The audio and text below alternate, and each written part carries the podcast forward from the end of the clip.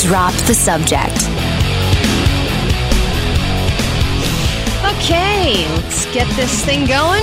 Drop the subject on the new Channel Q. The new Drop the Subject with Allie Johnson and Jarrett Hill. That's me. That's you. Thank you for checking us out. Thank you for uh, listening. And of course, if you like what you're hearing, please share it. Share it with your friends. Share it with our bosses, more importantly. that would be great. Uh, Entercom slash contact. That's just, that's the place to go. We've got a lot to look forward to on today's show. There's lots going on. Of course, we mentioned yesterday that Ginger Justin is newly engaged. So now that he is, we figured for just the tip Tuesday, where we share, you know, life tips and hacks and things like that and advice, we would share the 11 signs that you're actually ready to get engaged. Now that you're already engaged and it's too late, let's Right. figure out if you were actually ready for it. You know what we should have done, even though we didn't want to tip Sarah off that this was coming, but we probably should have done that segment like right before they left for vacation. yeah, but I'm also uh, Unless I- there's I- something in there that they're not ready for, I guess. Yeah. Well, I, I did glance at it. I mean, we can go. Th- we're going to go through it in detail Right. later on in the show. But I wish I had read that list before I got engaged. I mean, I hear you. I'm I kind of hear a fan of going through things after the fact and being like, "All right, well, you made that choice, so here's what that means. Let's process it now." Yeah, I'm. Uh, I'm excited to check it out, go through it, figure out Justin's life for him, and um, you know, we're being good friends. We're doing a public service. We are doing a public Yeah. service, yeah, and we're bringing ginger awareness to the forefront, which is important as well. We also. I know we I don't really watch Jeopardy. I've never been one of those people who watches it religiously. It makes me feel real dumb. But you watch it frequently and I feel like I just read headlines about this guy who keeps winning, winning, winning Right. and then he has like a week where I don't see anything about him in the news and then all of a sudden this morning it was like James Holzhauer or whatever his name is like he does yeah. it again and I'm like why why is he all of a sudden just it's just back again is there So- there's a cycle that there- happens That's a great question. So for the for two weeks, James was not in the headlines because there was the Jeopardy's te- the Jeopardy teachers tournament. So he was not on the show. Um, they they had to go into a tournament. oh they just he had a bunch of back. teachers there So yeah, they do a couple of tournaments a year, and they do a, a tournament of teachers where they come through and they compete against each other, and then one wins, I think, uh, a hundred thousand dollars, one wins fifty thousand. One wins twenty five at the end. So James wasn't a part of that. Ju- Justin, I hate you. Um, uh, and so that was why he was out of the headlines. But the tournament's over, so now it's back to regularly scheduled play, where James is now killing everything yet. I see. Okay, so he he still has a twenty. It's what a twenty-three game streak now, and they don't break the streak just because he wasn't on it for two weeks because a bunch of shop so, teachers. So an interesting thing that um, happened uh, in Jeopardy history, like you might remember, Ken Jennings was like the biggest winner that ever won. He won like two point one million dollars, or something like that. yeah, and he just said that he can't even beat this guy. Probably. Well, probably not. The thing that happened with Ken that was interesting was Ken began his run at the end of a Jeopardy season. I think it was like the last week of taping. So he had like two or three episodes that he did, and then he was gone for the whole summer because the season was over and they run reruns over the summer, and then he came back in September. So it's kind of a similar thing where like something happened in the middle of his run because Jeopardy tapes five episodes a day, and um, oh, that's a week of content. Five a day. Well, they only take like 25 minutes to tape an episode. So they tape back to back to back, and that, Right. that gives them a week of Does he change suits, Alex Trebek? So he changes. He Alex goes. goes backstage, he changes a suit, comes right back out and does the next one. Wow. Okay, they but if he has like a zit or something, then it's a it's obvious in all five episodes. So you think that he has like a I always think that when they're when someone has a cold. And Right, like, you're like, "You are still sick?" A week, right? That cold ends up being a month long cold on television. you know, because they tape for about four or five days um, of five day shows, so that ends up being like about a month of content. Because they only tape, I think, like forty five days a year or something to fill up, the, you know, their whole season. I see. So then the James guy, James Holzhauer, he is also doing back to back tapings and changing clothing. Um, correct. So he'll he will tape you know five shows in a day. That gives him a week of, of shows that he did, and he'll keep going until he until he I see. wins. Well, I think what's the thing I sorry, the thing that I keep wishing that I could do is I went to a taping that airs in July, and I don't remember if James was the champion or not because I didn't know to look for him back when I went. So I'm like, oh, oh, so all this gonna go? happened already. Oh yeah, yeah, yeah. They take So he in advance. oh, so he knows how long his streak was. Yes. but is he sworn to secrecy? Oh, absolutely. So he has to sign an NDA and all that stuff. Well, because like you can't go out and talk about being on the game show on any game show that you go on. You can't talk. I'm such a game show nerd, so you can't talk about your winnings on those shows. Like when you go on Survivor, if you win, you can't. You, I mean, if you get well, to the yeah, I just figured that. I know Survivor and stuff and The Yeah, yeah. Bachelor, but I guess I didn't really think that like Wheel of Fortune and Jeopardy Oh, was like, don't tell anybody that you won money. No, wow. yeah, it's, okay. it's, it's a pretty big deal. So That's interesting. So yeah. we don't know. Uh, he knows how long his winning streak is, and the other guy had what a two point one million dollar Ken Jennings record. won two point five $2.5. dollars um, over seventy four episodes. Right now, James is uh, twenty three episodes in, and he's at one point seven. So he's he's less than a quarter of the way. He's about a quarter of the way, and he's almost there to what what Ken Jennings won. Right. Okay. So he's going to do it in way less games. Is the point? Absolutely. I mean, assuming this streak continues, yeah. So have they ever done this? This is what I was thinking because I was reading about that Ken guy and how he has the record, and then there are other people that have you know great records with winning on Jeopardy. Mm-hmm. Why don't after this whole James Hol- Holzhauer thing happens, why don't we do a big like All Stars episode where they all has that happened before? So that actually just happened uh, like three months ago. They had the first time they ever did an All Stars from like the history of Jeopardy, and then James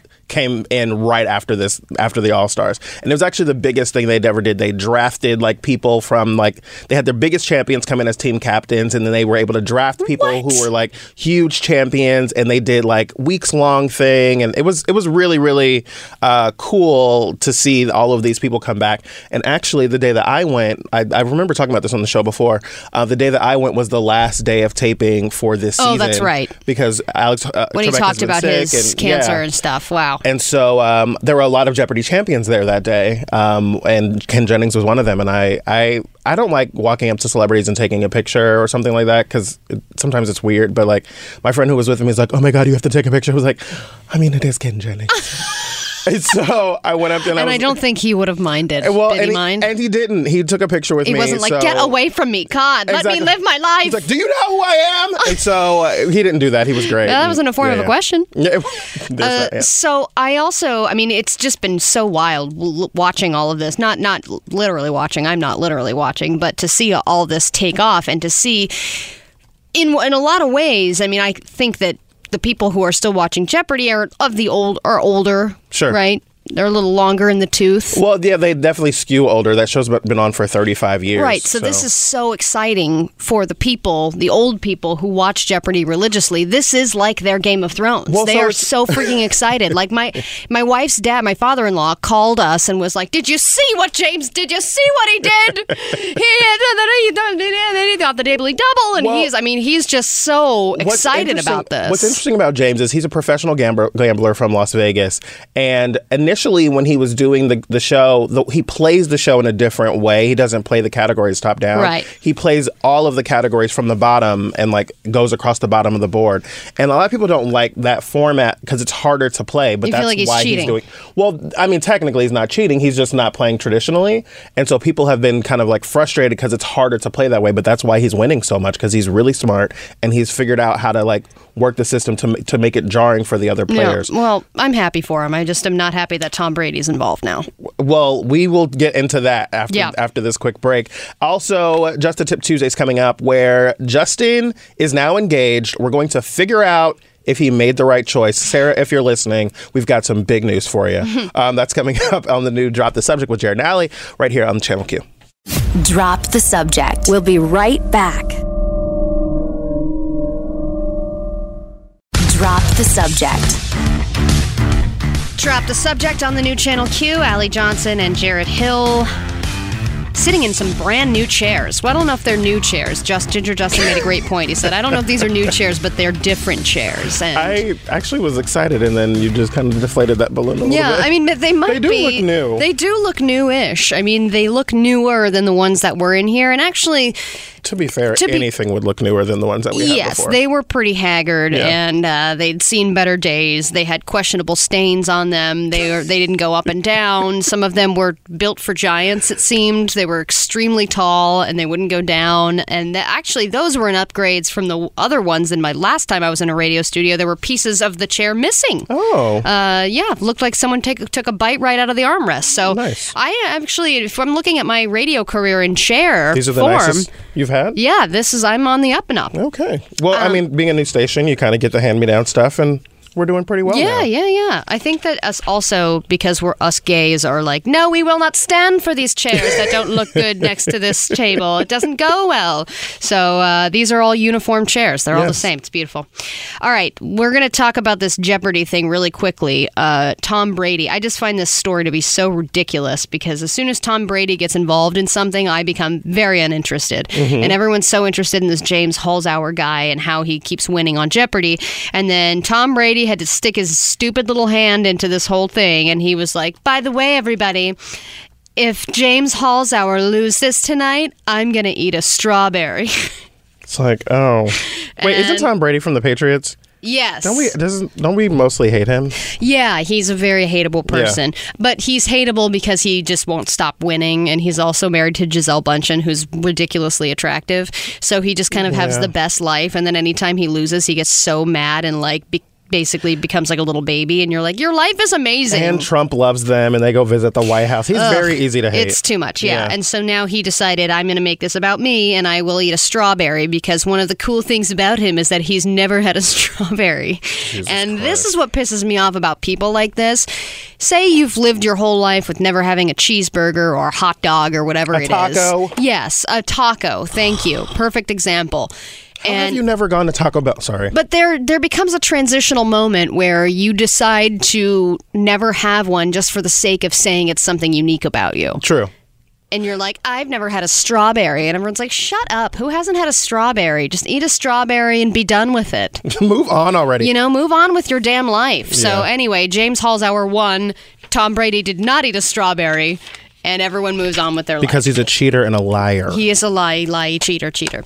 Uh, we have somebody on the phones. Quickly, we have to get to this list, Justin. I know that you want to get to it. So, hello, who's this? Allie, I love you, my beautiful love. Creepy Creeper, are you still going to listen? I know Kevin Klein had to depart Channel Q, not because it's what he wanted, but because uh, he's on a big he's a, ha, he has a bigger role on another sister station. So I hope you'll continue listening, Creepy Creeper. Oh, Allie, I listen to you on the podcast. Oh, oh, but you're listening Yeah. live right now. No, Allie, actually, I can't because I'll run my data out on my phone. But Allie, hmm. I Yes. got a great idea, my beautiful love. What is your idea? Let's make love to each other right here, right now. No, that's it, Creepy Creeper. Goodbye. We need to move on to somebody else. This is not, you know, somebody put on Twitter, they were like, does this mean that Creepy Creeper is going to be gone from the show? Probably. I hope so. Yeah. is that your vote? I think so. Yeah. Okay. We need to get to this list now. Ju- Ginger Justin, you just got engaged over the past week. You took a vacation. You took your love out to San Diego, the most romantic place on earth, and you proposed marriage to her in a hotel room surrounded by flower petals and candles. And uh, you're saying we have to take a break? You you took the creepy creeper call. That was 30 seconds. Yeah. We talked about Tom Brady too long. You know, he's took his hand in this now, and he's Exactly. ruining the show. Exactly. He took So- up too much time than he's supposed to. Okay, we then will take a quick break. Okay, we'll take a we'll take a really quick break, and then we'll get to this list. Yes, this this list is 11 signs that you're ready to get engaged. We're going to figure out if Ginger Justin and Sarah made the right choice. Uh, that's coming up next on the new channel Q. Drop the subject. We'll be right back. Drop the subject. Okay, drop the subject on the new channel Q with Allie Johnson and Jarrett Hill. Ginger Justin, newly engaged, spent some time in Colorado and then San Diego last week, proposing marriage to his longtime girlfriend. You were together what? Five years. Five years before getting engaged, and now that you have finally taken the plunge, let's figure out whether it was a good decision or not. These are the 11 signs that you are ready to get engaged. And I would say if you're missing at least one to two of these, then you might want to put a stop payment on that ring because it's still in the mail. Is that correct? Correct. Okay. Do you know when this ring is coming? Did you get this ring? Like, it, did you get it from someone on Craigslist? Well, how did you get it? No, you it went was to a- like a ring maker. Yes. Okay. So, but what is the delay? Are they just saying? Well, she wanted a certain type of metal used, and that type of metal takes longer. Oh, I see. Okay, so it, is it some kind of weird recyclable metal, or is it like, like is it some kind of new agey thing, or it's like no, it's platinum gold or something? It's white gold. Oh, okay, got nice, it. okay. Yeah, okay, so that can take a little longer to put the pieces together. Correct. It's not Would like she- we're waiting she- for the person to die. so we Would can she have take known their if you just got silver though? Would she? Well, it was actually uh, regular gold was the option, Uh-huh. like the default, or you could get white gold. Okay. Yeah. All right. There are a lot of different cu- types of gold now. It's not just gold gold. There's rose gold, white gold, platinum gold, something gold. It's crazy. Okay. There's white gold, but there's not black. gold. I'm not doing that. That, that is BS. I want a black gold ring, I 24 want my karat. black gold. Okay, here is number one. Again, these are the 11 signs that you are actually ready to get engaged. You both have full lives. It takes two whole people to make a relationship. This means that you enjoy a full life already with friends, family, a career, a social life that fulfills you. Do you consider yourself to be a whole person, Justin? Can he say no to that? Is that something you can say no to? you know, it's like I'm the- just not sure if this counts as a career. right. I, I would Everything agree with else, that. yes. Okay. So, and everything, every every other aspect of your life, you feel it's pretty f- fulfilling. Yes. Correct. Okay, because that's one of the easiest ways to break up with somebody. You say like, "I need to focus on me. I'm not me, re- it's you." Right? Like I'm not ready to be in a partnership, and until I'm ready for that, then I'm, you know, we need to go our separate ways. So, number two, I'm sorry. I am are you there. relating to any of this? I'm fine. Number two, you like him or her for who they are. At the top of uh, at the top of things to know before marriage, accepting and loving your partner for who they are at their core, good and bad qualities alike. That is essential. Getting engaged does not magically instantly change your boyfriend or girlfriend into a dreamlike human with all of the added stress of wedding planning. You might seem uh, see some ugly sides of them come out.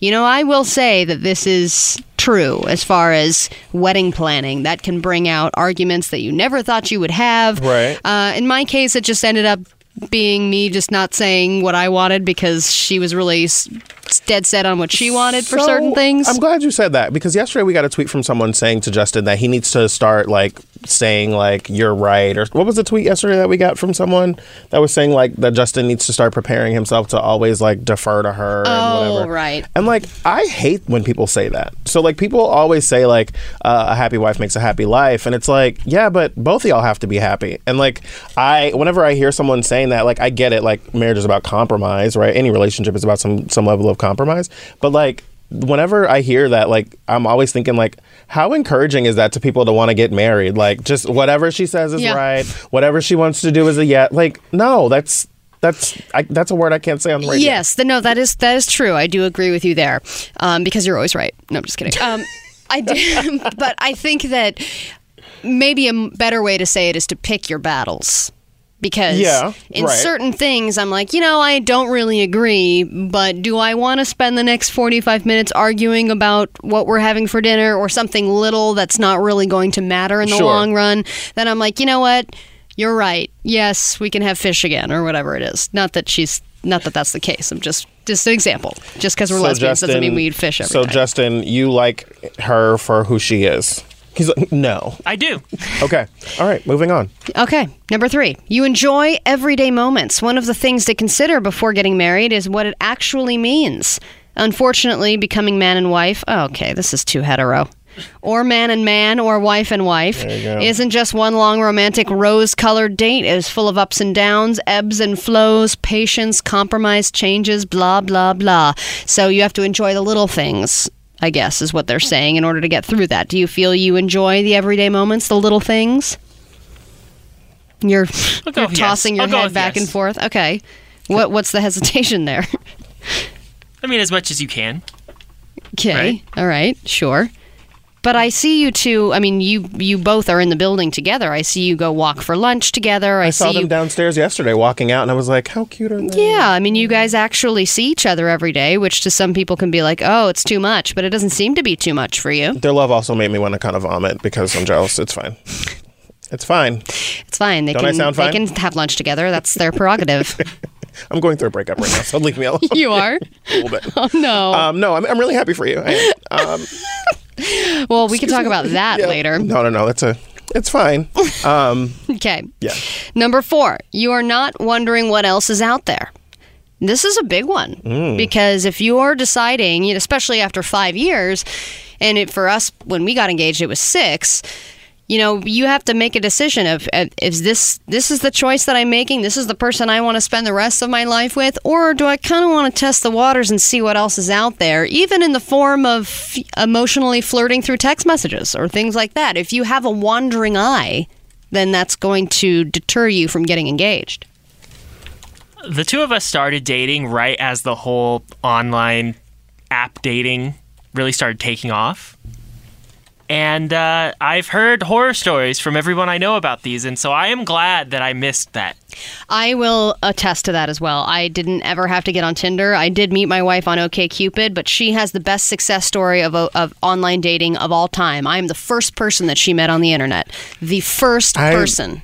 I hate you guys. Um, I hate her. I was giving up on it. I was like, online dating sucks, and it has not gotten any better. I mean, I talk to people that online date frequently, and they're like, "This is the worst." yeah, I every time I hear that story, I just kind of want to like go slit my wrist a little bit or something. Like, I'm like Just you a little bit. I, I remember like being on online dating, and I mean, I'm not really on online dating anymore. Um, but like, it's it's really it can be really difficult and daunting, and like it's it's not encouraging. So good for you, Katie. We're happy for it, you. It makes people think that okay, if I'm not going to do online dating, then how am I going to meet somebody? Because Yeah. everyone feels like they have to be. Yeah. Okay.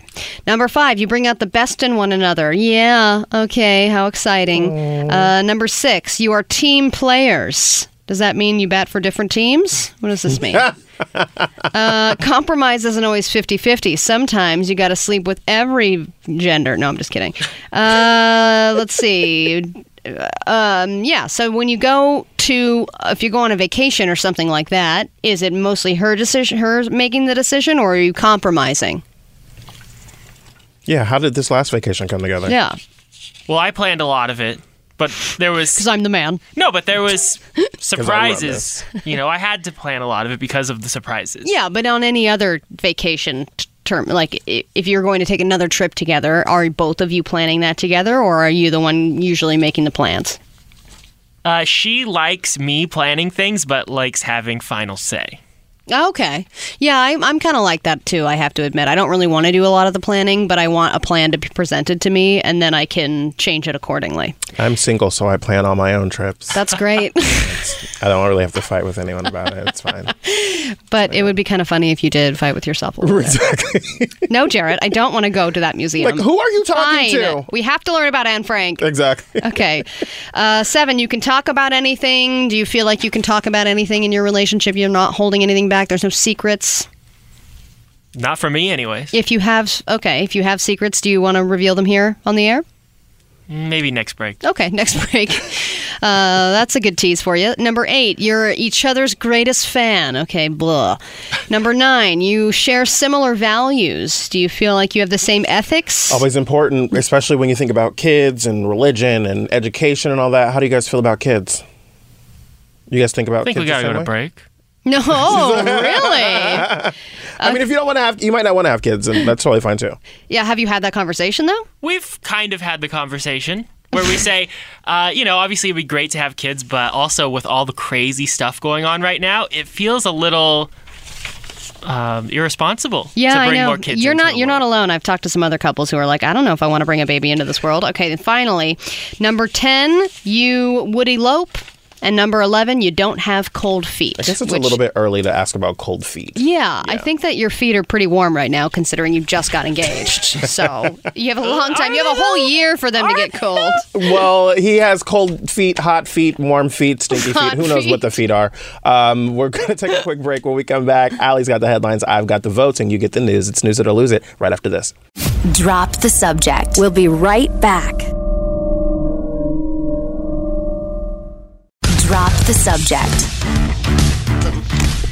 Drop the subject. On the new Channel Q, Allie Johnson and Jarrett Hill, the newly engaged Ginger Justin, our producer. And before we get to news it or lose it, the headline selection portion, we have another phone call that I am told is not Creepy Creeper. And Jarrett has already requested that we never speak to him again. Creepy creeper just creeps me out, and I guess it's in the name. but, That's, yeah. that, I mean, yeah, it is the most appropriate name I've ever heard of. But who is this?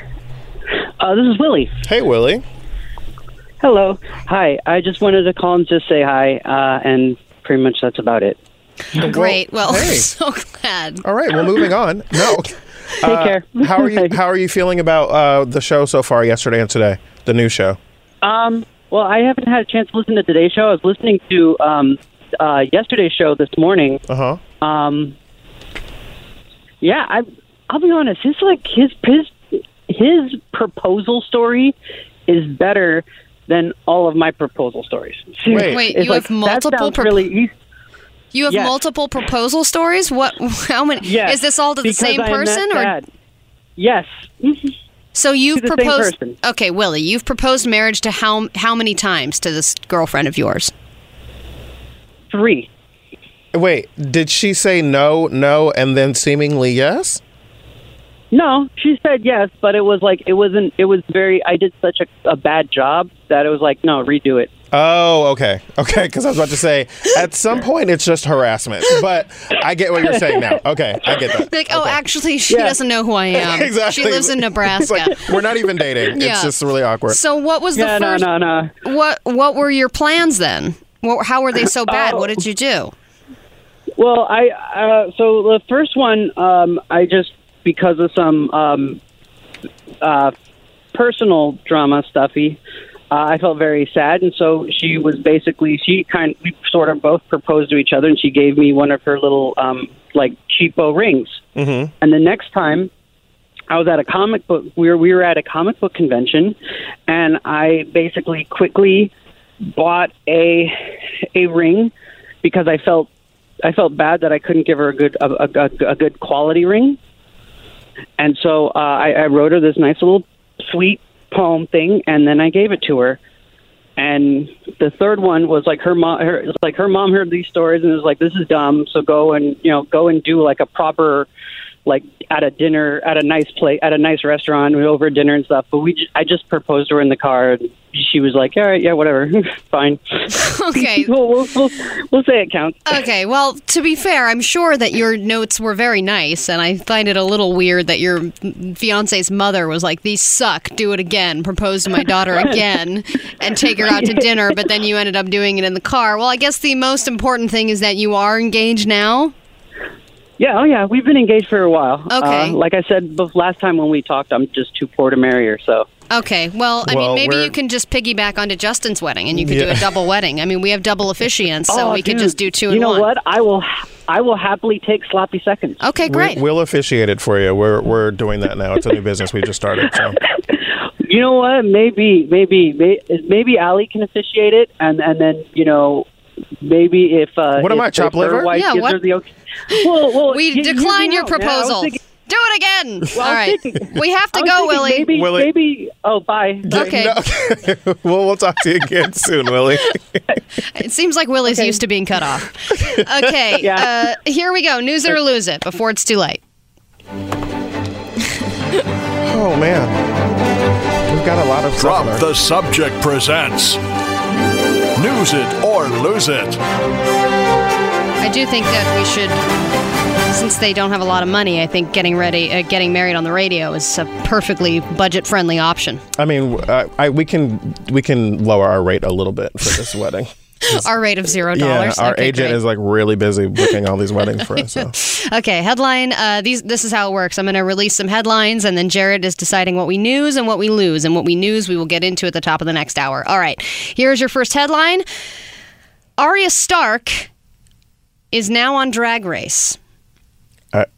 Is it possible that I could even say lose it to that? Like, I mean, th- I'm interested in most of this, and I figured you would be interested in every single word of this. I'm that's a, a full on news it. Okay. Yes. I could not be more passionate. Uh, all right, headline number two Farewell Dress Barn Homely women's clothing store is the latest to go in the retail apocalypse. You know what's funny is when I was going through stories to send in to you guys this morning, I saw this and I was like, pass. Like- it was like, yep, hard pass. So uh, I'm again, I'm gonna say pass, lose it. Okay, well, I mean, if I I don't own a lot of dresses, but if I did, I don't think I would go find them in a barn. I think that you if you start off with a title called Dress Barn, there's not really anywhere for you to go but down. I felt like I should counter, I should balance out what you just said by saying something nice about Dress Barn, but they're closing. So what do we? They're have to save closing. Yeah, for? I think that barn doesn't work, and I don't think Shack obviously works because Radio Shack has well, gone by the wayside I think well. it probably works a little bit more like in in the middle of the country. You know, A barn. You're like, "Oh, a more- barn. All right." well, more rural stuff, and you know, Yeah. I could see that working a little bit more than in like the coastal cities. but then here we have to go upscale, like Shoe Palace. Uh, you're like a palace. Black House, White Market. Like, what does that even mean? Sorry, go on. Okay. Headline number three: Maine lobster industry is devastated. Yeah, I don't care. Lose it. About don't. Care about Maine lobster I mean, industry dying? I, I, Apparently, this has something to do with the chi- the tariffs, the tariff battle. oh, this is a Trump story. Well, it's yeah, the lobster industry is in a lot of trouble because of all of the stuff that's going on. Man, you And- talked me into it. I'll okay. lose it. All right. And then uh, why every cyclist needs a pool noodle. Jesus. Oh wow. Um. y- y- Sure. Why not? I only said yes to like one story, so we have to have something All right, to talk about. Arya next week. Stark is going to be on Drag Race. The Maine lobster industry is devastated by the trade wars, and then uh, why every cyclist needs a pool noodle. I. Yeah, you know what? I'm gonna retroactively lose the pool noodle. Okay. Well, I have another one. Oh, okay. We one more. Man, man awarded eight million dollars for living with rats. Oh, absolutely not. No. Absolutely not. Okay. He all was right. awarded eight million dollars for living with rats. yes. Oh, like they were in his walls and like. Yes. Oh, oh, oh. So he like won some. Okay, yes, yes, yes. I'll do Okay. that. All right. News all right. it. Okay. We'll do that. So All we right. got those three. So what? What are they? Uh, all right, we've got Maine. The Maine lobster industry is devastated because Okay. of the trade war. Right. Arya Stark will be making a guest appearance on Drag Race. Got it. And a man who was awarded eight million dollars for living with rats. Okay. Yeah, the pool noodle's definitely dead. Uh, all those stories are coming up uh, in the second half of News It or Lose It right here on the new Channel Q and Drop the Subject with Jarrett and Allie. Drop the subject. We'll be right back. Drop the subject. Okay, drop the subject on the new channel Q. We have dropped a few subjects in the last 15 minutes. Jarrett decided he does not want to hear about Dress Barn leaving us. And- Why couldn't it have been you, Lane Bryant? Any, right, anything involving a pool noodle? Yes, why cyclists Hard always pass. need to dr- ride around with pool noodles. I mean, they're targets enough. Okay, let's let's leave them alone. I mean, I have friends who are cyclists, so I'm not being racist here. Um, that's it. I have friends- I have friends who are cyclists. I have friends who are cyclists. Okay, my friend is a cyclist. exactly. Okay. Um, yeah. So then we get into the stories that you have decided to news. And the first of those is Arya Stark on Drag Race. RuPaul's Drag Race, it's been around for 11 seasons and counting. Game of Thrones was on for eight, most would say seven. And now their worlds are colliding. Ru- RuPaul's Drag Race is heading across the pond to premiere a, a UK version of their show. And who will be on the panel of judges? Well, the first guest judge is one of the few characters that never disappointed us Maisie Williams, aka Arya Stark.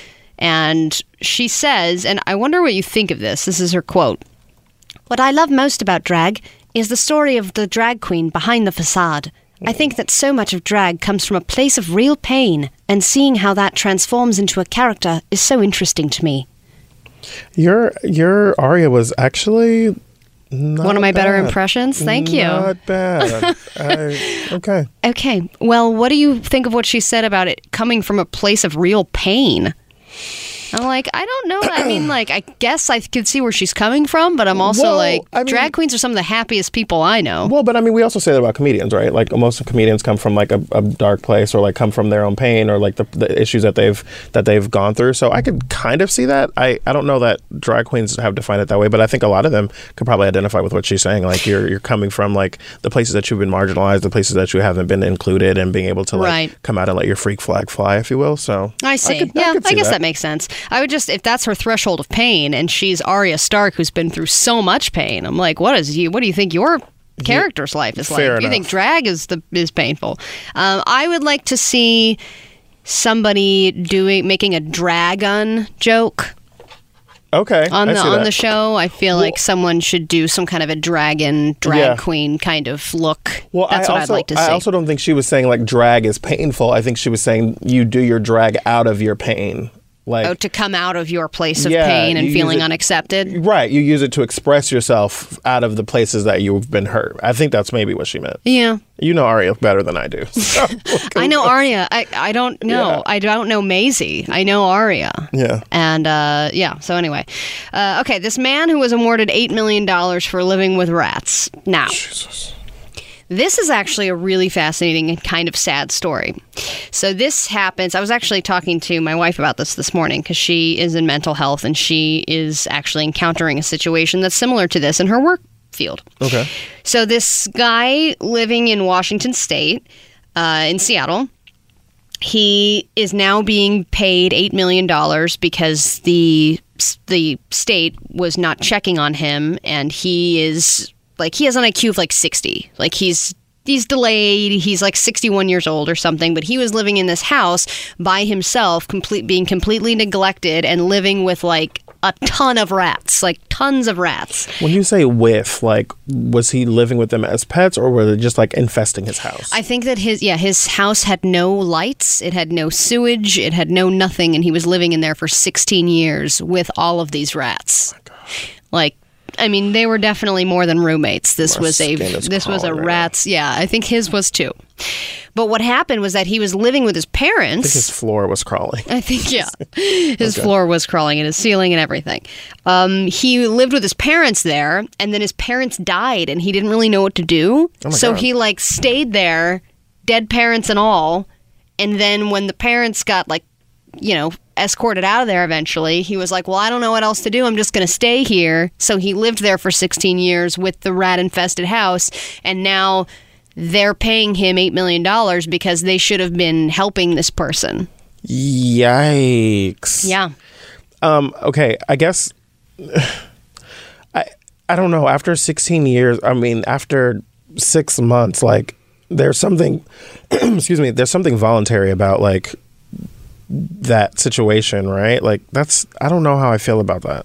Well, I don't think that this guy was smart enough to be like, "Oh, I He should get myself capable, out of this Yeah, situation." that's and that's true. why, you know, like my wife works with this community a lot, and she's like, well, "I have somebody who's not in this specific situation, but it's really bad, and they're living in a situation where they cannot take care of themselves, and there are supposed to be resources for those people, Right. and they're that's supposed true. to be I get getting help, and so the fact that even if the system fails them, and then nobody's checking on these people, and they're living in squalor, and they're living in these horrible conditions, then that's That part that- that's the system sense. failing them, Yes. right? So I'm I'm not considering the fact that he's uh, he's differently abled in this situation. Yeah, So that yeah, does yeah. make a big difference. Okay. The the neighbors said they called it the rat house. Ooh. And then Maine lobster industry devastated. Do we not have time to get into this? Quickly. Quickly. What is the world coming to when Americans cannot have their Maine lobster and eat it too? We have yet another first world problem on our hands. We learned recently that there's an avocado shortage, and now the new tariffs in China are messing with our lobster. Because this whole of this What whole is this accent that you're doing? I'm this is re- angry Republican, angry rich person. The lobster industry is taking a big dump because of the trade war. They are now being charged 25%, a 25% tariff to send out their lobster. And they were sending like tens of thousands of pounds of lobster a week to China. And now they're sending like zero because they don't want to pay the tariffs. And now all of these amazing lobster farmers are like, we are going to be out of jobs soon because, and then it's crazy because Trump is trying to help the rich, but now the rich are going to be mad because they're not going to be able to eat their Maine lobster. I was actually gonna say, well, Maine, that's what you get, but Maine voted for Hillary Clinton in the election. So I literally just googled it. I was like, eh, okay. I can't crap on them. Yeah, exactly. Um, all right. Well, Maine, I hope that your lobster fiasco gets figured out. I don't know. I don't know how to feel about that. I, I mean, I mean, we all love lobster, so there's that. Um, okay. Well, thanks, Donald Trump, for uh, ruining the state of Maine. Because Yeah. they didn't vote for you. Um, while we're talking about Donald Trump, we're going to take a look into politics up coming up next. The uh, subpoena situation that happened with Don McGahn from the White, uh, the former White House counsel, counsel, he didn't show up this morning. What does that mean? Plus, Trump's financial record story takes a really interesting and ironic twist. That's coming up next on the new Channel Q. Drop the subject. We'll be right back. Drop the subject. Interesting. Drop the subject on the new Channel Q. Allie Johnson, Jarrett Hill, and producer Ginger Justin, newly engaged. The show rolls along. We have other things we must get to before the show's end, and you have things to talk about that are going on in the White House, uh, specifically with subpoenas. You just wanted to say subpoena. Subpoenas. Subpoena. Subpoenas. So uh, yes, things are happening in the White House and on uh, and and there on Pennsylvania Avenue in Congress as well. So this morning, uh, former House, uh, excuse me, former White House uh, counsel Don McGahn was supposed to speak before Congress. He's supposed to testify before the uh, con- the Judiciary Committee in the House, and he didn't show up. Um, Donald Trump had said that he was not going to come, and he was you know, basically blocking him from being able to come and testify today in front of uh, the the House Judiciary Committee. And uh, Jerry Nadler was not pleased about it. Um, this is now the second time that you know someone has not come because he's you know blocked them from coming. Last time, I believe, it was about two weeks ago. We saw this with Bill Barr, who didn't show up because the president told him not to. Um, it's an interesting thing because I, I said this before, and I, I think it's really worth bears repeating. This is us watching Congress like lose its power to the president. Um, and this is like how our country could very easily slip into like authoritarian rule, right? Where no one can, you know, get him to do the things that they want. So the the importance of this, I think, is we are watching Congress lose its power because it's they're either going to have to hold Don McGahn in contempt or let him get away with it, right? yeah, but even the contempt, they did the contempt thing with Bill Barr, and that didn't seem to do anything either. Well, like Bill Barr is the attorney general, so like they can't just like throw him in, in the jail underneath the Congress, right? Don Right, McGahn but then- so- but is then- not in office. Like he doesn't have a he doesn't have an official title anymore. So like seemingly that could happen. and he was the former what? he's the former White House counsel, so he was like the, the and was he fired or did he? he left a number of months ago. He he resigned, and there's another person. Okay, in that there are so now. many people who resigned or got fired. There's it's like really hard to keep seven track. billion, give or take. Yeah. Right. Um, so that, what's going to be interesting here is to kind of see what they do. Like there's there's some question about whether or not they're going to hold him in contempt, um, and you know what the the ramifications of that are. Um, also, Hope Hicks has been Hope Hicks, the former um, comms director or um, the from the White House. The she, what director? Uh, she she worked in communications at Oh, the White okay. House. Um, and so sorry, um, and so she's gone now, um, and so they're calling her, and we're going to see what she's doing because she has a job at Fox, I believe, um, was her most recent job where she's, um, you know, doing comms there, and it's interesting to kind of watch this evolve over time. And like Republicans are like, oh, this is all theater, and this is, you know, it doesn't matter, and you guys are just trying to drag out the Mueller report, and it's like, what's important about this is watching the president like take more and more power away from Congress. Um, another thing that we saw happen was they subpoenaed his financial records, and his his legal team went up against them and said, you know, we're not going to release the the, the our financial um, uh, company is not going to release our records, and they went to court and they lost yesterday the court basically said you have to release these records to to Congress. You don't have a, a, a legal standing to not do that. What's most interesting about it now is this the tax returns or is this the This is- financial report? Is this something is different? Financial documents. It's not the actual taxes, um, but it has a lot of the financial information in there. But like the the trouble is like we don't know like what financial dealings Donald Trump has or, or his family or the company um, with other countries, with other you know possibly foreign adversaries, all that stuff. Well, So I remember like- when he got elected, there was a lot of questions about that stuff anyway, because you were like, is he even able to hold office when he has so much uh, personal stake in the, like he has so much uh, so, so many of his other investments that he could benefit off of by Right. uh, by getting into power. So, not knowing about his finances, we don't know who he's beholden to. We don't know what relationships he's made. All those kinds of things. Like we didn't know during the election that he was trying to build Trump Moscow. I mean, Trump Moscow, right? That tower that would have been built there. We didn't know that. Um, we there's so many things that we don't know about him and, and how this company are are being run. So, uh, the most interesting, ironic turn that that took uh, today is that you know they're going to fight this more, right? So they they lost yesterday in court. The Trump's the Trump administration, um, more so the Trump organization, is going to be able to like hold that off and go to another court. What's interesting is the court that they have to go before now is run by Merrick Garland, who is the person who was submitted to be the Supreme Court justice that Republicans blocked during the last election. So like he was supposed to be, you know, nominated to the Supreme Court and they they held off his nomination and never even brought him up for a vote and like basically dissolved his nomination for the Supreme Court. Why? Well, Because he's a Democrat, or because he's this was during the 2016 election, and Republicans didn't want Barack Obama to get another Supreme Court um, point appointment over. over so he nominated this guy, and then every all the Republicans shot him down, and They he's the one no. who's going to be deciding And now- next if we get the if we have to get the financial reports. he's now over the court that will, you know, be seeing this case. So the irony of that is is so rich because Merrick Garland was supposed to seemingly become the next Supreme Court justice, and that seat went to Brett Kavanaugh, and we saw how that all went. yeah, so, this yeah. is his comeuppance now. yeah, it's a it's a rather uh, ironic twist of fate. Right, but then he has to stay objective. He does. And I mean, Merrick Garland has always been praised for being rather moderate and, you know, a straightforward person and all of that. So you wouldn't think that he's going to like go in there and have like some revenge ruling or something. Right. But it is. Even though we would all I not mean, blame him for that. We're that. not all, we're, I'm not that good of a person, right?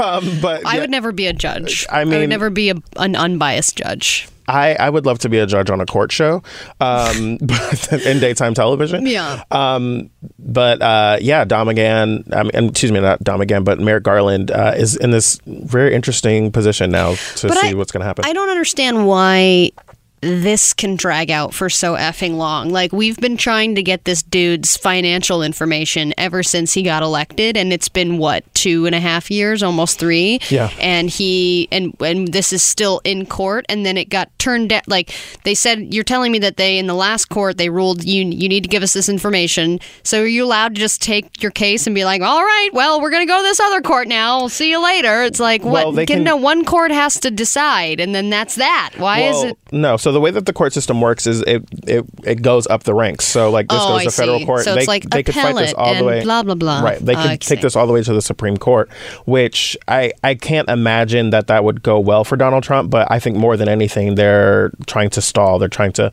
um, hold off and and get it by as much time as they can to be able to um, drag this out and make it look worse and worse for Democrats. Because and also like the the bad part about it is like it is it looks like the the narrative that the president is able to continue to push says like Democrats are just going after me and there's nothing here, blah blah blah blah blah. We might end up seeing those reports and there's nothing really that good in there, but we don't know what's in Yeah, there. Yeah, or right? we could demand them and then they won't show up. exactly. I mean, who knows what's going to happen? like I hold you in contempt, you financial reports. Yeah. Exactly. Well, it'd be the financial institution. Yeah. so, I mean, it's going to be interesting to see, but I think people need to recognize like we are watching our Congress lose its power Right. if they don't do This is like Animal Farm. it's. I don't know what that means. That book, Animal Farm. Yeah, no, Animal Farm. Yeah. Eureka's Castle. No, no, no, no. The book okay. Animal Farm, where everybody's like, oh, we're going to have. It's basically how communism turns into totalitarianism, Ah. but it's all in the perspective of like these farm animals that are all hanging out and they think everything's great. And then like one animal decides to take over and it's like slowly the people start losing their power and it's crazy. I had to do a book report on it. Okay, well, but that's what's happening. That's, that's what a- you're explaining. It's a great transition to the next story that we'll be talking about after this break. We're going to talk about something that happened on Sesame Street. Uh, a very different story than what Yeah. we've been talking about. Something just happened on Sesame Street, and it's a pretty significant moment. Yeah, there's a new character. And yeah, and what this character represents for kids is going to be pretty outstanding. Uh, that's coming up on the new Channel Q. Drop the subject. We'll be right back. Drop the subject. Drop the subject on the new channel Q. Allie Johnson and Jarrett Hill hanging with you. Thanks for checking us out. You can listen to the podcast if you missed anything, of course. Just give uh, Drop the Subject a little old search wherever you get your podcasts. You can subscribe, you can listen, you can comment, you can do whatever you want, pretty much. You have the power.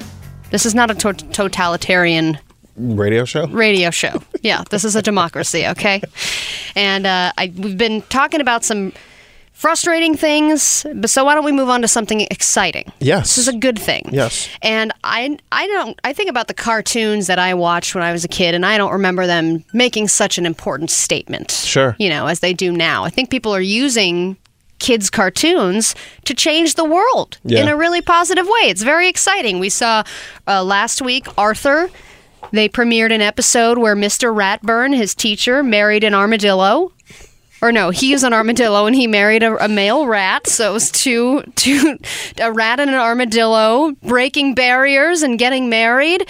Now there's an update, of course, to that, and some PBS station in Alabama is not airing that episode, which is controversial. They didn't air. Yeah, they decided to run a rerun instead because they thought it was didn't fit with their their morals. Which is BS because I think PBS stations in general are real gay. I, You know? It's always like old opera shows and stuff. like jewelry. I don't even know how to respond to that, but okay. Yeah. I just, I mean, it's if they aired that episode, it would not be the gayest thing on PBS. But now the Muppets is uh, bringing to light a, a group that probably has not gotten a lot of representation on uh, on TV, except for that show, The Fosters. Um, no, there. I mean, there, I'm sure there is some stuff there, but I think what's nice is that Sesame Street is now debuting debuting a new character named Carly, who is the first ever Muppet in foster care. Let's take a listen. Well, when will Carly's mommy be back? Well, we don't know for sure when that will be, but what we do know is Carly belongs here for now. We want her here with us. Carly, you have a place at our table. See, isn't that so nice? You are safe. and they sing a nice little song, You are strong. so it gets rather emotional here. I love this. I think what's so great about it is that, you know, kids need to see reflections of themselves in media. And so, like, this is something that I've never even thought about the fact that we don't show, you know? Like, and I- I'm watching a show right now uh, called Claws with Niecy Nash. And, like, she was a foster kid. Her and her brother were in the foster care system. And, like, they talk about that various times throughout the show. And it's kind of like, oh, this is this is a piece of representation I didn't think about. And so to see this happening on Sesame Street, it's great to see that children who don't have a traditional family where they're, you know, with their biological parents get to see someone kind of like them and say like, oh, you don't Yeah. have a family like I, like everyone else's family as well. I, yeah, I agree, and I think that they also had. Didn't they have a, uh, a disabled Muppet too? Justin, I believe am there. I believe there that? was a, a, a or there was a character that had autism or something like that. Yeah, they've been Sesame Street has actually been really progressive with, um, and not, not even like politically progressive, but just like in evolving and being able to show like different kinds of kids that have different kinds of experiences, and I think that's really really important for kids, especially at the age that they're probably watching Sesame Street. right? Yeah, no, totally. So I think that's really cool. I, I agree. And I think that uh, the other thing I would like to see is if we're talking about a kid that has uh, foster parents, what about the Muppet that has gay parents? I mean, I, so the the gay part of it, right, is Like a we're going with political. no parents before gay parents? I mean, I, I mean, there's probably more kids with no parents than gay parents. Yeah, I guess you know, that's that live with their grandparents or their aunt or their uncle or in the foster system. But like, I the the foster care thing is less political than having gay parents, right? Like having gay parents Yeah. is like pushing the gay agenda. Right. Which, you know, foster parents is like, oh, Exactly. Yeah. Yeah. Uh, It's just I just think it's really cool that they they they thought about this and thought about those kinds of kids that have a different a non-traditional family. I think that's really cool. I agree. Um, the only question that I have, and I don't know if you're going to agree with me on this, but on Sesame Street, I kind of thought a lot of them didn't have parents. You never think about who their parents are, Right. right? Yeah, I'm looking at it going, okay, this character has foster parents because her mom can't really take care of her right now. But what what's going on with Elmo? Like why is Elmo Elmo seems like a child to me I mean, who is think- just wandering around on the streets of Sesame talking to adults and children and kind of roaming free. I think they're. I think all the Muppets are supposed to represent children. So I, I, I don't know. I guess I never thought about like where their parents are. We only see like a, a handful of parents. I haven't watched Sesame Street in so long, but we only really see like a handful of parents on that show. And so yeah, I didn't think about that. But I guess they all have parents like somewhere. I guess we are supposed to assume. So we're just supposed to assume that everyone has parents, but they're just not prevalent on Sesame Street. yeah, kind of like you know on a show where like. The, the parents just don't have lines, I guess.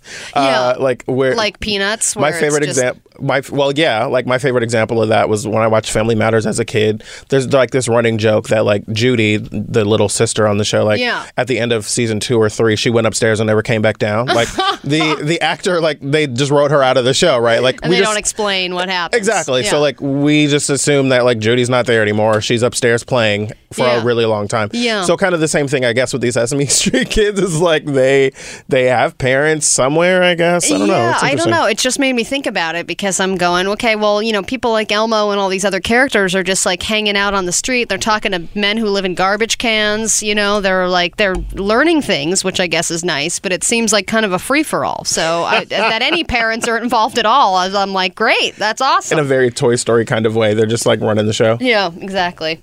Well, we're gonna play a song now. Okay. Um, but when we get back, we're going to talk about a new trend in the uh, touring music tour world, right? Yes, I'm. I'm looking forward to this. Uh, Whitney Houston is going back on tour, which is probably kind of jarring. We'll tell you how and why that's possible coming up right after this. Drop the subject. We'll be right back. Drop the subject. Lady Gaga always taking over the airwaves of Channel Q. This is Drop the Subject. I'm Allie Johnson. Jarrett Hill is with me, and so is Ginger Justin, our producer. And I was just looking, I don't know if you can weigh in on this at all, Jared, but uh, the hashtag first cartoon crush is trending on Twitter. And I don't know about you, but my first cartoon crush was definitely April from Ninja Turtles. She was very beautiful.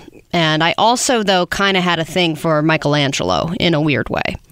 But that was before I went full gay. I, was just a kid. Yikes. Okay. But people like, uh, let's see, we've got I'm, I think I- Ursula, I we've got. Mulan, we've got Jasmine. We've got She-Ra and He-Man. I mean, this is like it's really interesting to see people's tastes. It's interesting because I'm I'm trying to remember what my first cartoon crush was, and I, I think it was Hercules. Oh, Hercules is a good one. You know, like, Meg from Hercules down- is, or, is on me, there too. I'm sorry. I think it was He-Man? Tarzan. Oh, Tarzan. Was- oh, he was so around- chiseled. Exactly. He's running around in a loincloth. I've always been the same person. um, so yeah, no, he was like hot and bodied, and you know, And barely spoke. well, I don't I don't know if that's a good thing or a bad thing. Depends on the day, I guess, right? yeah, I guess so. But yeah, I think it was Tarzan. I was like, oh my god, who yeah. looks like that? Well, I mean, it's it's Watch interesting. out for that tree. I don't know what that means. I think you do. It felt good though. I think that uh, it's very interesting that people sit around and think about how to make cartoons hot. Because they do. Well, if I you mean- think about these, they have like features of really stereotypically attractive or hot people. Yeah. Well, I mean, it, they have to be someone that y- they want to look at to work on for two years, that kids want to go see and like are like the ideals of beauty or whatever. I mean, if Ariel wasn't pretty, like would people have been just some excited weird about? gargoyle. You know what I mean? Exactly. Yeah. like I mean, they they made Pocahontas like th- They're like, you know. stay under the sea, lady. Exactly. I mean, they they they kind of take all of these like uh, characters or whatever and make them into like these gorgeous people or whatever, and it's like they didn't look anything like that. Mind you, Ariel wasn't a real person, but like you know what I mean. But like, The real Ariel didn't look anything like that. but yeah, like but they take like these things that are you know fictional or or even like historic and like make them into like these ideals of beauty, and like then it's like we fall in love with them. Yeah, but then I think that they eventually need to break the mold on that. Maybe make a Disney princess that's not stereotypically gorgeous. Yeah. Well, I mean, that's a that's a whole conversation. You know, like Yeah. make, her- make her a little frumpy so we can relate. And the movie Book Smart that's coming out on Friday, which is one of my favorite movies right now, they there's a scene where the girls are high and they become dolls like they're like Barbie dolls, Uh-huh. and they're like, "What is up with this body? Like, I don't have any boobs. Where's my waist and all this different stuff." So, um, Justin's already telling us that we're about to be out of town. That's not true. Time. That can't possibly. That's be true. not true, Justin. We literally just got back and we were away Leave from alone, you for Justin. a long time. We need to talk about hologram tours because I think these are so fascinating to me. The fact that dead people can now go on tour and people will buy tickets and go see them in concert. So yes, this is about Whitney Houston. Story comes from CNN, uh, written by Elisa Respers France, um, and it says seven years after she died, Whitney Houston is set to go on tour. The singer who died in 2012 at the age of 48 after an accidental drowning will get the hologram treatment. Um, Pat Houston, the pop star's sister-in-law, former manager and now president and chief executive officer of her estate, said in a statement, "quote." Whitney prided herself on her family, and that included her fans. She adored adored her audiences, and that's why we know she would have loved this holographic theatral, theatrical concept. Now, the thing for me about this is. I think like the appeal of going to see a live show is like seeing the actual person and seeing how they move, how they act. And I remember Right. seeing Janet Jackson the first time in in Oakland at the at the arena and thinking like I'm breathing the same air as Janet Jackson right now for the on, on the All for You tour and like it, she's like oh my god she's here you know Right. It She's real. yeah exactly. The hologram is like literally the antithesis of like she's real. It's like oh she's computer generated. Like she is 3D and she is moving, but I could stick my hand through her. Exactly. You know? and like I always, I whenever people are talking about celebrities and how they feel about them and whatever, I always ask them like, uh, how many times have you seen Kim Kardashian and it wasn't through the lens of a camera? Like I probably hope, never. I hope that that would You be the I mean? only times I would Well, see but like what I'm saying is like you very rarely see these people. Oh, in yeah, in real life, You know what I mean? Like it's always through the lens of a camera. So and- seeing and them live is a part is breaking. It's a part that. of the thing, yeah. yeah. So it's like going to go see a hologram of Whitney Houston or anyone. Like Amy Winehouse is doing this as well. and doing a live show, you don't know what's going to happen. Just like with live radio, Exactly. anything could happen. So Justin Janet could take Jackson us a song at could- any moment, you know. he could cut us off at any moment and say, "Shut up!" Uh, no, no. Uh, Lady Gaga could take over the airwaves again. Right. No, but I mean, if you are in a hologram, there's no. It's all pre-planned. It's not like Whitney Houston's just going to start improving and start no doing crowd work. spontaneity, Yeah, there's no spontaneity. They're not going to be like, "Oh my God, what's she going to do with this note?" She She's going to do the same. sign out in the audience. No. You know, like yeah, I didn't think about that. That's a really important part. Yeah, so it's like if yeah, if she's looking out in the crowd and seeing a sign, she's not going to bring that person up and hug them and let them do a, a, a stage proposal or always- anything like that. You always want to see that person hit that note, or you know, see how they're going to sing it differently, or you know. I and mean, how is she going to sing it? Is Yeah. this stuff that she sang before, and they're just plugging it in? It's just like her album Well, so, put like- to a hologram. So part of the other thing that that um, they were talking about is like releasing like un- unreleased music or whatever, calling it new music, um, things that she had recorded that had never been released, which I'm sure like some diehard fans will really love. But like, I don't know, it's just not as exciting to like, oh, she recorded this 20 years ago and you've never heard it, or 10 or however long ago.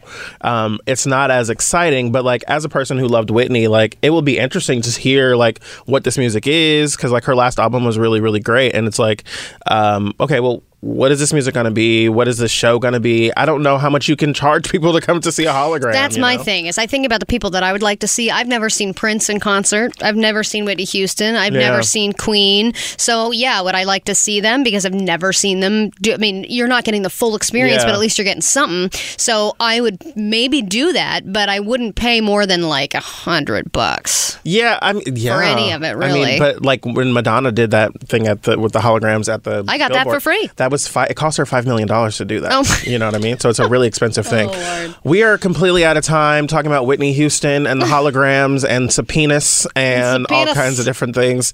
Allie Johnson, thanks for hanging out. Thank you for This hanging out. blast. Um, Justin, thank you for getting engaged and doing the list with us.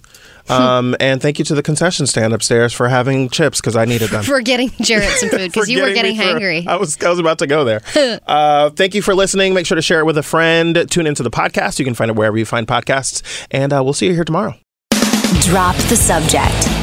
I'm Jarrett, And I'm Allie. and we're a new couple. So, in addition to doing our regularly scheduled Gay MA tomorrow, we will also be doing a couples compatibility quiz. Oh, can't wait.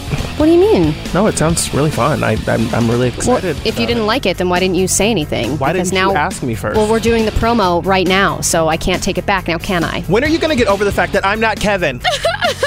Drop the Subject. Weekdays, 12 to 2 Pacific, 3 to 5 Eastern. On the new Channel Q.